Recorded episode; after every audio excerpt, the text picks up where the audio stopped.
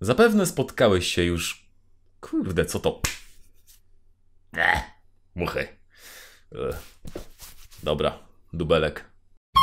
Zapewne spotkałeś się już z jakimiś elementami filozofii XX wieku, które były. no. dziwne. Płeć jest performatywna, nauka to konstrukt społeczny, albo to, co powiedział Jacques Derrida, że w zasadzie wszystko, co kiedykolwiek powiedział Derrida. Ech, w każdym razie, spora część tego XX wieku jest dość niezrozumiała i sprawia wrażenie, że to taki trochę. no. bełkot. Pseudofilozoficzny bełkot z absolutnym zerem merytoryki. Z jednej strony jest to spowodowane profesjonalizacją filozofii czy nauk społecznych, to znaczy, że często filozofowie piszą do innych filozofów czy badaczy społecznych i laikowi trudno to rozczytać. No, o ile marni filozofowie nie zaadaptują tego na format YouTube, czym możesz też ich wspomóc. Druga, o wiele ważniejsza przyczyna jest taka, że w XX wieku dokonały się olbrzymie przełomy w naukach społecznych i humanistycznych, a do tego przeżyliśmy najgorszą traumę naszej kultury II wojnę światową. Nic dziwnego, że niektórzy konserwatyści mówią o niszczeniu podstaw cywilizacji europejskiej, o marksizmie kulturowym, nihilizmie i Bóg wie co jeszcze. Znaczy, Bóg już nie wie, bo jego też ta filozofia zniszczyła. Część tego postrzegania bierze się z wyboru etycznego, o tym pod koniec. A druga część, i to większa, z nieznajomości pewnych podstawowych pojęć. A oto nie trudno, bo w XX wieku załamała się pewna wizja świata, którą kultura zachodnia przyjmowała od no, w zasadzie od kolebki. A czy można to zrozumieć? Tak, używając filozofii. Konkretnie filozofii starożytnej. Byt i niebyt. Otóż Grecy mieli totalnego hopla na zrozumienie bytu. Założenie było takie, że podobnie jak cieśla musi zrozumieć, jak działa drewno, tak musimy zrozumieć, jak działa, no, byt. I jak to zrobimy, to generalnie będzie już z górki. Dlatego pierwsi filozofowie poszukiwali tak zwanej arche, czyli tego, z czego byt jest zrobiony. Może to pamiętasz ze szkoły. Woda, powietrze, ogień, ziemia, te sprawy. Ale no właśnie, kurde nie do końca, bo ci goście od ognia i ziemi to byli Heraklit i Parmenides. O pierwszym pewnie słyszałeś, to ten, co tak dużo mówił o zmianie. O drugim możliwe, że nie. A to ciekawa postać, bo on tworzył filozoficzną wizję naszego świata przez dobre no, 2400 lat. Otóż powiedział on coś takiego.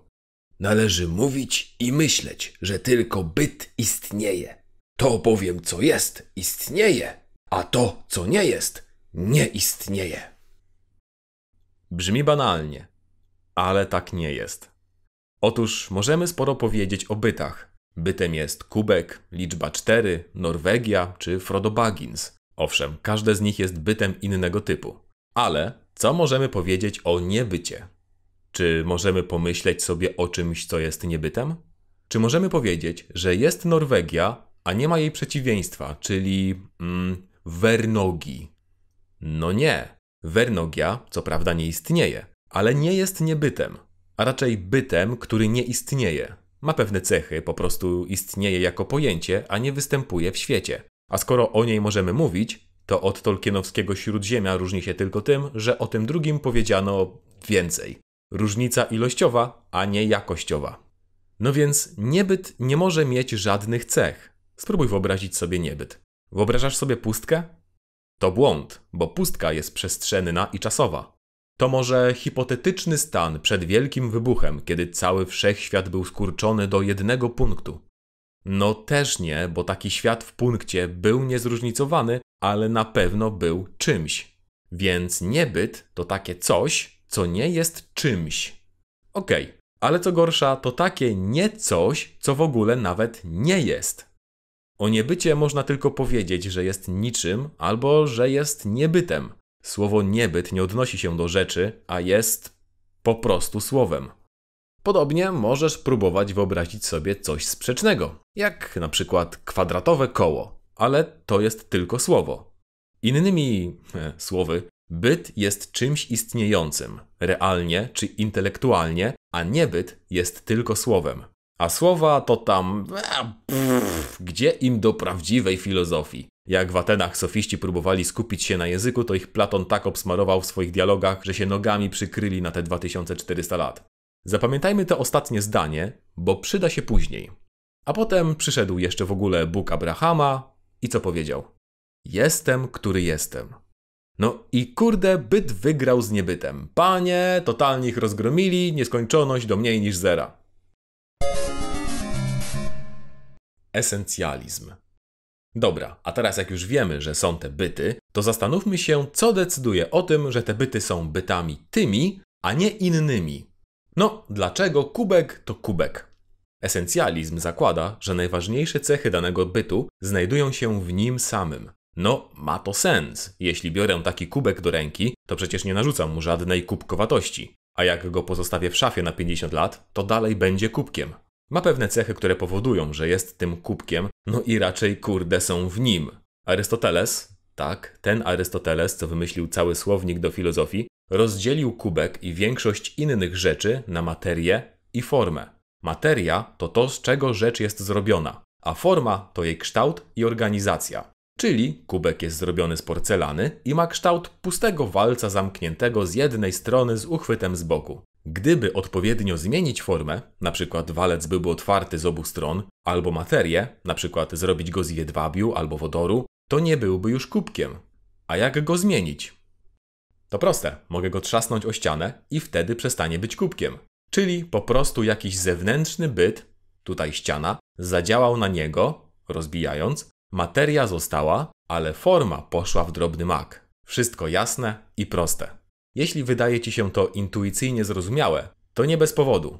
Żyjemy w świecie Arystotelesa, a to po części zasługa świętego Tomasza, który przebudował system Arystotelesa, czyniąc z niego filozoficzną podstawę Kościoła katolickiego. A że w tamtych czasach, XII wiek, to Kościół był ostoją nauki, tak, drodzy gimboateiści, to Arystoteles stał się obowiązującą wykładnią.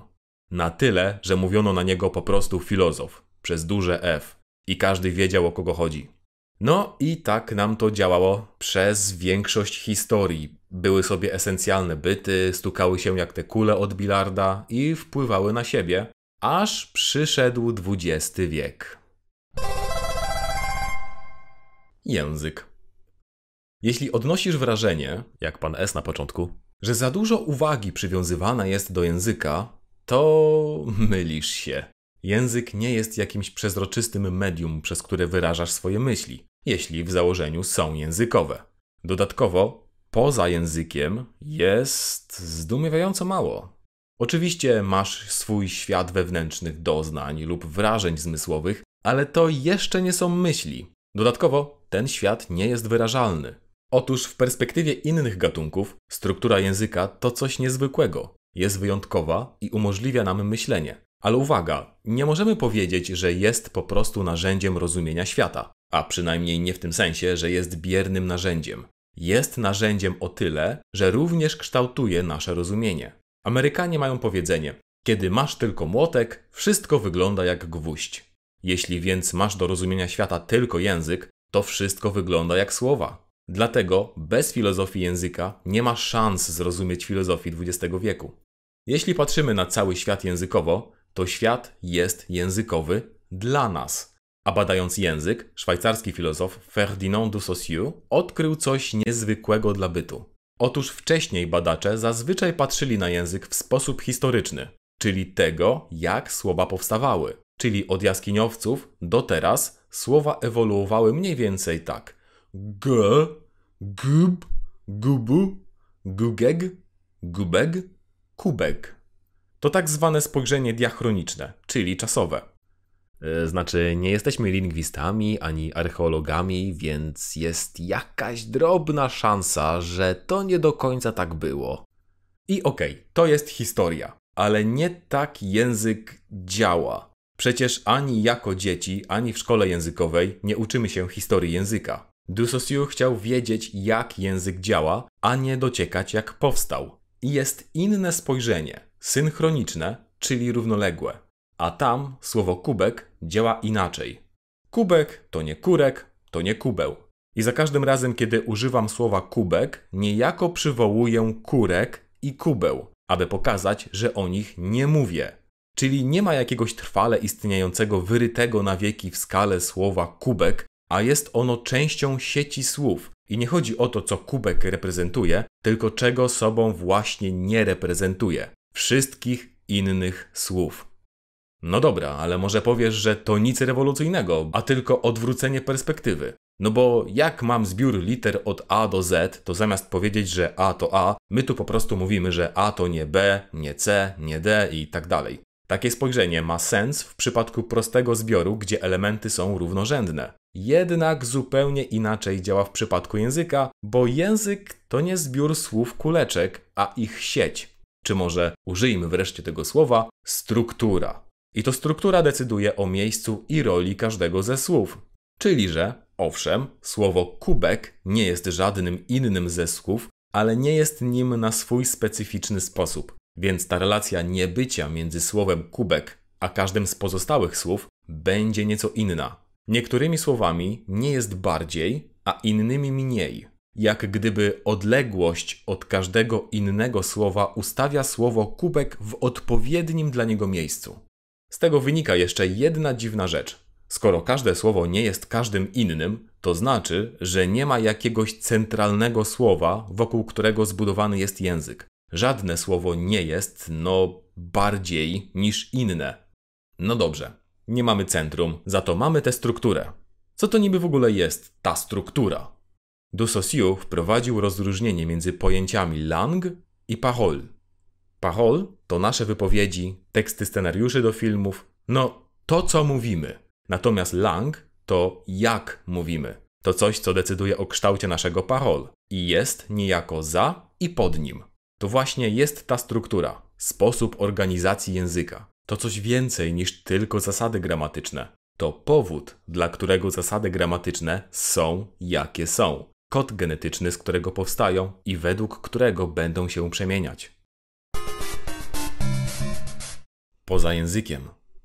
W połowie wieku strukturalizm w lingwistyce zaczął się wypalać, głównie przez jego ahistoryczność, która ograniczała możliwości badawcze. Ale wtedy pojawił się zbawca strukturalizmu i drugie najsławniejsze nazwisko po nim Claude Lévi-Strauss. Otóż Lévi-Strauss był etnologiem i ahistoryczność była mu niestraszna. Nawet była na plus, bo jak się jest takim etnologiem i wchodzi się do wioski jakiegoś mało znanego plemienia, to nie ma co przejmować się jego historią. Przede wszystkim trzeba szybko zebrać do kupy ich system społeczny w jakąś zrozumiałą całość, zrozumieć jego, no, strukturę. Już w nazwie widać, że ten system jest wymarzony. I teraz, tak jak każda gramatyka ma swoje struktury, tak ma je społeczeństwo. Takimi najbardziej podstawowymi dla Levi-Straussa były struktury pokrewieństwa, czyli kto z kim może się żenić, czyje są potem dzieci, jaka jest rola rodziców i kto gdzie mieszka. To takie ważne, bo w końcu rozmnażanie się jest czynnością z jednej strony silnie biologiczną, a z drugiej silnie społeczną. Więc działamy tutaj na styku natury i kultury, biologicznego przymusu i społecznej wolności. Teraz wiadomo, w każdej wiosce takie zasady mogą działać trochę inaczej i tu mamy pachol, czyli realny przejaw pewnych praw. Ale jak mamy pachol, to wiadomo, że będzie też lang, czyli zestaw uniwersalnych zasad tego, jak się mówi.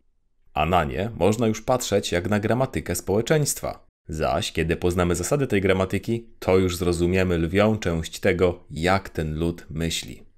Ale to nie jedyna gramatyka. Levi Strauss przyjrzał się też mitom z różnych stron świata i wiecie, jak to jest w mitach. Tam przecież może wydarzyć się wszystko, nawet lepiej niż u Patryka Wegi. Bogini słońca się obraża i idzie do jaskini, a wychodzi dopiero jak y, inna bogini pokaże jej swoją pusię. Panie scenarzysto, proszę naprawdę wymyślać mi na przyszłość normalne żarty, a nie takie zboczone, bo yy, ja się peszę. Dziękuję. No ale wracając do tematu. Mimo tej pozornej różnorodności, mity mają własny rytm, specyfikę i strukturę. Na całym świecie w mitach powtarzają się pewne schematy, które można analizować. Znów, strukturalizm daje nam lepszy wgląd niż próba analizy konkretnych mitów jako osobnych opowieści. Levi Strauss miał jednak większe ambicje. No fajnie, że można sobie poskładać struktury społeczne czy mitologię jakichś ludów, ale jak się tak strukturom tych ludów człowiek przyjrzy i postawi ileś z nich obok siebie, to są kurde jakieś podobne. I tak z etnologa, który bada obce kultury, stał się antropologiem, czyli badaczem człowieka po całości. A to już był mniej więcej ten czas, kiedy strukturalizm rozlał się na wszystko. I teraz możesz powiedzieć, ej, ale co, że niby co, do wymyślenia strukturalizmu to nikt nie patrzył na rzeczy całościowo? Oczywiście, że pojawiły się całościowe sposoby patrzenia w różnych dziedzinach. Strukturalizm po prostu wziął je pod jeden parasol i ułatwił wymianę między nimi. Biologowie czerpali od lingwistów, badacze literatury dawali inspirację historykom. Wtedy już strukturalizm poleciał z górki, kiedy Roland Barthes przeprowadził strukturalistyczną analizę pojedynczego opowiadania oraz świata mody. Barthes się potem rozpędził z tej górki tak bardzo, że z kumplami rozwalił strukturalizm i zbudował poststrukturalizm, ale to już inna bajka. Co nam z tego? Dlaczego więc ten strukturalizm był taki przełomowy? Bo pokazał, że esencjalistyczne patrzenie na niezależne byty, które nawzajem robią sobie rzeczy, jest patrzeniem na okrętkę, że wychodzenie od całości do jednostki daje nam znacznie lepsze narzędzia do myślenia. Generalnie do XIX wieku zazwyczaj postrzegano świat w sposób mechanistyczny, jak stół do bilarda. Jeśli tylko poznamy zachowanie odpowiednich typów bil i jak na siebie reagują, to będziemy w stanie przewidzieć działanie wszystkiego. Owszem, mieliśmy myślenie dialektyczne Hegla czy Marksa, gdzie świat tworzony jest poprzez wzajemne wpływy przeciwieństw, ale to były bądź co bądź biedne struktury składające się tylko z dwóch elementów. To takie trochę bardziej skomplikowane bile, które zamiast się po prostu stuknąć, no coś sobie robiły jeszcze. To był co najwyżej wstęp do patrzenia strukturalistycznego.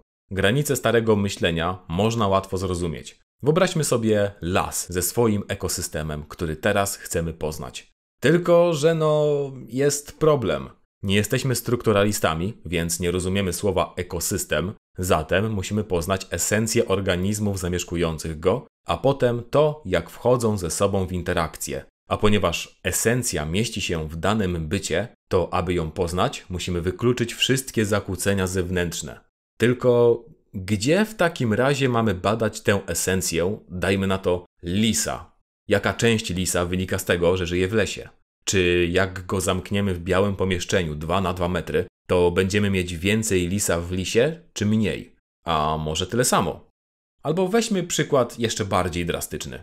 Załóżmy, że próbujemy poznać prawdziwą, samozawartą naturę człowieka. Czyli, jeśli pozwolimy mu wzrastać samotnie na takim wybiegu jak w zoo do powiedzmy 18 lat, to czy poznaliśmy człowieka bardziej? No, oczywiście, że nie. Taki człowiek byłby pośledzony w funkcjonowaniu w tak dużym stopniu, że tego typu badania uznalibyśmy za torturę. Ale właśnie dlatego, że odebraliśmy temu człowiekowi wpływ struktury, którą jest społeczeństwo. Czyli każdy z ludzi, aby być człowiekiem, musi nosić w sobie jakąś kopię tej struktury społecznej, bo to struktura wytwarza jednostkę. I jasne, z esencjalistycznego punktu widzenia możemy powiedzieć, że struktura daje możliwości do przejawienia się samozawartemu bytowi. Czyli, tak jak jedzenie umożliwia człowiekowi przeżycie, tak kultura umożliwia mu rozwój intelektualny. Ale teraz musimy wprowadzić mnóstwo wyjaśnień i uszczegółowień, dlaczego w tej kulturze człowiek postanawia być taki, a nie inny. Można powiedzieć, że strukturalizm jest to przeniesienie punktu ciężkości z pojedynczego bytu na strukturę. A i taka notka na boku. Akurat sam strukturalizm czasem aż za mocno ten środek ciężkości przenosił. E, w ogóle odmawiając autonomii poszczególnym bytom czy wolnego wyboru ludziom. Między innymi dlatego w pewnym momencie się zużył, ale raczej został rozszerzony niż zastąpiony. Ale wracając, czyli jak podsumować strukturalizm w jednym zdaniu? Esencja bytu znajduje się poza nim, w systemie różnic między nim a innymi bytami. Czyli jeszcze krócej, dany byt jest determinowany przez to, czym on nie jest. A teraz bardziej paradoksalnie. Możemy wskazać różnicę między dwoma bytami, ale ta różnica sama z siebie nie istnieje. Możemy wymówić samogłoskę A i samogłoskę E, ewentualnie jakieś E między nimi, ale nie jesteśmy w stanie wymówić tego, czym różni się A od E. Czyli to, co nie jest, tworzy to, co jest. Sorry, Parmenidesie. Strukturalizm na co dzień. Problem ze strukturalizmem jest taki, że niby go rozumiemy, ale czasem totalnie o nim zapominamy. Patrzymy na człowieka jako samozawarty byt, na ciało jako coś stałego, ewentualnie jak na jakiś proces, który jednak od kołyski do grobu sam się napędza. Podobnie mamy tendencję do patrzenia na narody czy kultury na zasadzie takiego bilarda. W 1939 Billa Niemcy uderzyła w Bilę Polska i przeturlała ją w niefajne położenie, a Billa Anglia z własnej woli postanowiła się nie poruszać i niczego nie stukać. W takie uproszczenia bardzo łatwo popaść, jeśli nie jesteśmy wyćwiczeni w myśleniu całościowym, czyli właśnie strukturalistycznym. A stąd już krok do zjawisk, które opisywaliśmy w naszym wideo Filozofia Kuców. I tak, tamtejsze rozumienie znaczeń i kultury jest właśnie strukturalistyczne. To tutaj, przy tym rozłamie esencjalizm-strukturalizm, dochodzi do wielkiej różnicy z jednej strony między myśleniem potocznym a myśleniem nauk społecznych, a z drugiej między prawicą i lewicą. Te pierwsze będą skupiać się na esencjonalizmie, drugie na strukturalizmie. I o ile w przypadku myślenia potocznego jest to prosta kwestia braku namysłu, tak w podziale lewica-prawica, który my traktujemy jako równość hierarchia, a więcej o tym zobaczysz o tutaj, głównie chodzi o różnicę etyczną. No, na pierwszy rzut oka to wydaje się być naciągane. Nie lepiej tu powiedzieć o konserwatyzmie i progresywizmie? Niekoniecznie. Bo jeśli uważasz, że ludzie z urodzenia będą esencjalnie lepsi czy gorsi, to wiadomo, że będziesz dążyć do tego, aby każdy znalazł się na najbardziej odpowiednim miejscu. Złodziej coś kradnie? Do więzienia z nim. Jest esencjalnie zły. Możemy go tylko ukarać, bo go nie zmienimy. Ale może odstraszymy innych. Polityk jest skorumpowany? To też do więzienia z nim. Jest esencjalnie zły. Musimy znaleźć kogoś lepszego na jego miejsce. Natomiast jeśli patrzysz jak lewica na to, że ludzie są konstruowani społecznie, to najważniejszym czynnikiem staje się system społeczny i okoliczności. No okej, okay, jakiś złodziej może coś ukraść, albo jakiś polityk może być skorumpowany, ale to tylko jednostkowe przejawy strukturalnych problemów. To struktura jest nam w stanie powiedzieć, dlaczego te rzeczy się wydarzają i jak ich uniknąć. Nie przez karanie jednostek, a przez zmianę struktury przepływów władzy tak, aby takie jednostki czy sytuacje przestały mieć miejsce. A o co chodzi z tą różnicą etyczną między lewicą i prawicą, o której mówiliśmy na początku? Otóż można zgadzać się z założeniami strukturalizmu, ale nadal podchodzić do życia na sposób esencjalistyczny, uznając wartości za realnie istniejące, czy człowieka lub państwo za samozawarty i stały byt. Bo strukturalizm jest mimo wszystko narzędziem analitycznym, a takie nie mówią nam o etyce, czyli w jaki sposób żyć. Niektórzy po prostu potrzebują mieć konkretne piękno, konkretnego Boga i konkretną Polskę, wokół których mogą budować swoje życia. Inni czują się dobrze ze strukturą pozbawioną centrum, bo są w stanie wydobyć piękno i znaczenie z całości jej. I nie można tu powiedzieć, że któreś z tych etycznych podejść jest obiektywnie lepsze lub że należy zmusić innych do przyjęcia danego podejścia. Oczywiście, ponieważ polityka jest rozszerzeniem etyki, to te sprawy nadal należy rozwiązać, ale tym zajmuje się już polityczność, o której obejrzysz sobie o tutaj. I taka ostatnia myśl na koniec.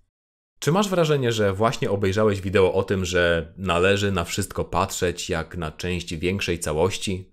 Taki wniosek byłby jednak błędny, bo on wcale nie wyklucza myślenia esencjalistycznego i mechanistycznego. Trybiki, co prawda, są częścią zegara, ale mają swoje ściśle wyznaczone, niezmienne miejsce. Zegar nadaje im sens, ale ich nie kształtuje ani nie przemienia. Struktura to nie po prostu mechanizm składający się z części, a sposób, w jaki te części są tworzone i zmieniane. Innymi słowy, struktura to jakby istota danego bytu, ale zmienna i umieszczona w relacji między nim a resztą. A na koniec, po uwadze, proponujemy ćwiczenie. Skoro strukturalizm to perspektywa, to spróbuj raz na jakiś czas patrzeć strukturalistycznie na różne rzeczy. Najprościej będzie patrzeć na ekosystemy, na książki czy gatunki filmowe. Na przykład, jak zmienia się postrzeganie gry o tron po obejrzeniu Wiedźmina. Ale możesz też stosować do rzeczy pozornie od czapy, jak wpływa na ciebie twoje otoczenie, kim jesteś w klasie, w biurze, w urzędzie, w domu rodzinnym, albo nawet jak zmienia się rola puszki kawy, kiedy zostaje postawiona na półce w supermarkecie, kiedy jest u ciebie w koszyku, kiedy niesiesz ją do domu, kiedy na drugi dzień stoi otwarta w szafce. Takie zabawy fajnie nauczą cię patrzenia na świat mniej jako na stukające się bile, a bardziej jako bogatą i barwną grę różnic. Filozofii ważne jest niekonwencjonalne myślenie, takie jak łączenie zasad językowych du Saussure z zasadami społeczeństwa Levi-Straussa, aby dojść do zasad, no prawie wszystkiego. Z początku wygląda dziwnie, ale może się okazać bardziej twórcze niż próby rozwijania tych starych metod, które do czasu porównania ich z nowymi wydawały się działać wystarczająco dobrze. Ale ograniczały nasze widzenie w sposób, którego bez tych nowych nawet nie byliśmy w stanie dostrzec. A przynajmniej tak można na to patrzeć, aby myśleć trochę głębiej. A jeśli masz ochotę nie tylko myśleć, ale i porozmawiać głębiej, to zapraszamy do dołączenia do naszego Discorda ponieważ już stoi i działa i można sobie tam poobcować z wieloma cudownymi ludźmi, którzy tam zagościli. A skoro już mowa o cudownych osobach, chciałem z tego miejsca gorąco pozdrowić naszych patronów. Szczególnie Was. Chris 97, Gami, Krzysztof Dobusiewicz, Patrycja Jarocka, Praptak, Sachi. Dzięki Waszemu wsparciu, kochani, mogę teraz zbliżyć się do mojego nowego mikrofonu i powiedzieć dziękuję Wam. Mmm. I w ten sposób, moi drodzy, dotarliśmy do końca odcinka. Pamiętajcie, jak Wam się podobało, to dajcie temu wyraz klikając takie ładne ikonki na dole. E, no więc cóż, dziękuję Wam jeszcze raz za obejrzenie i do następnego wideo. Trzymajcie się.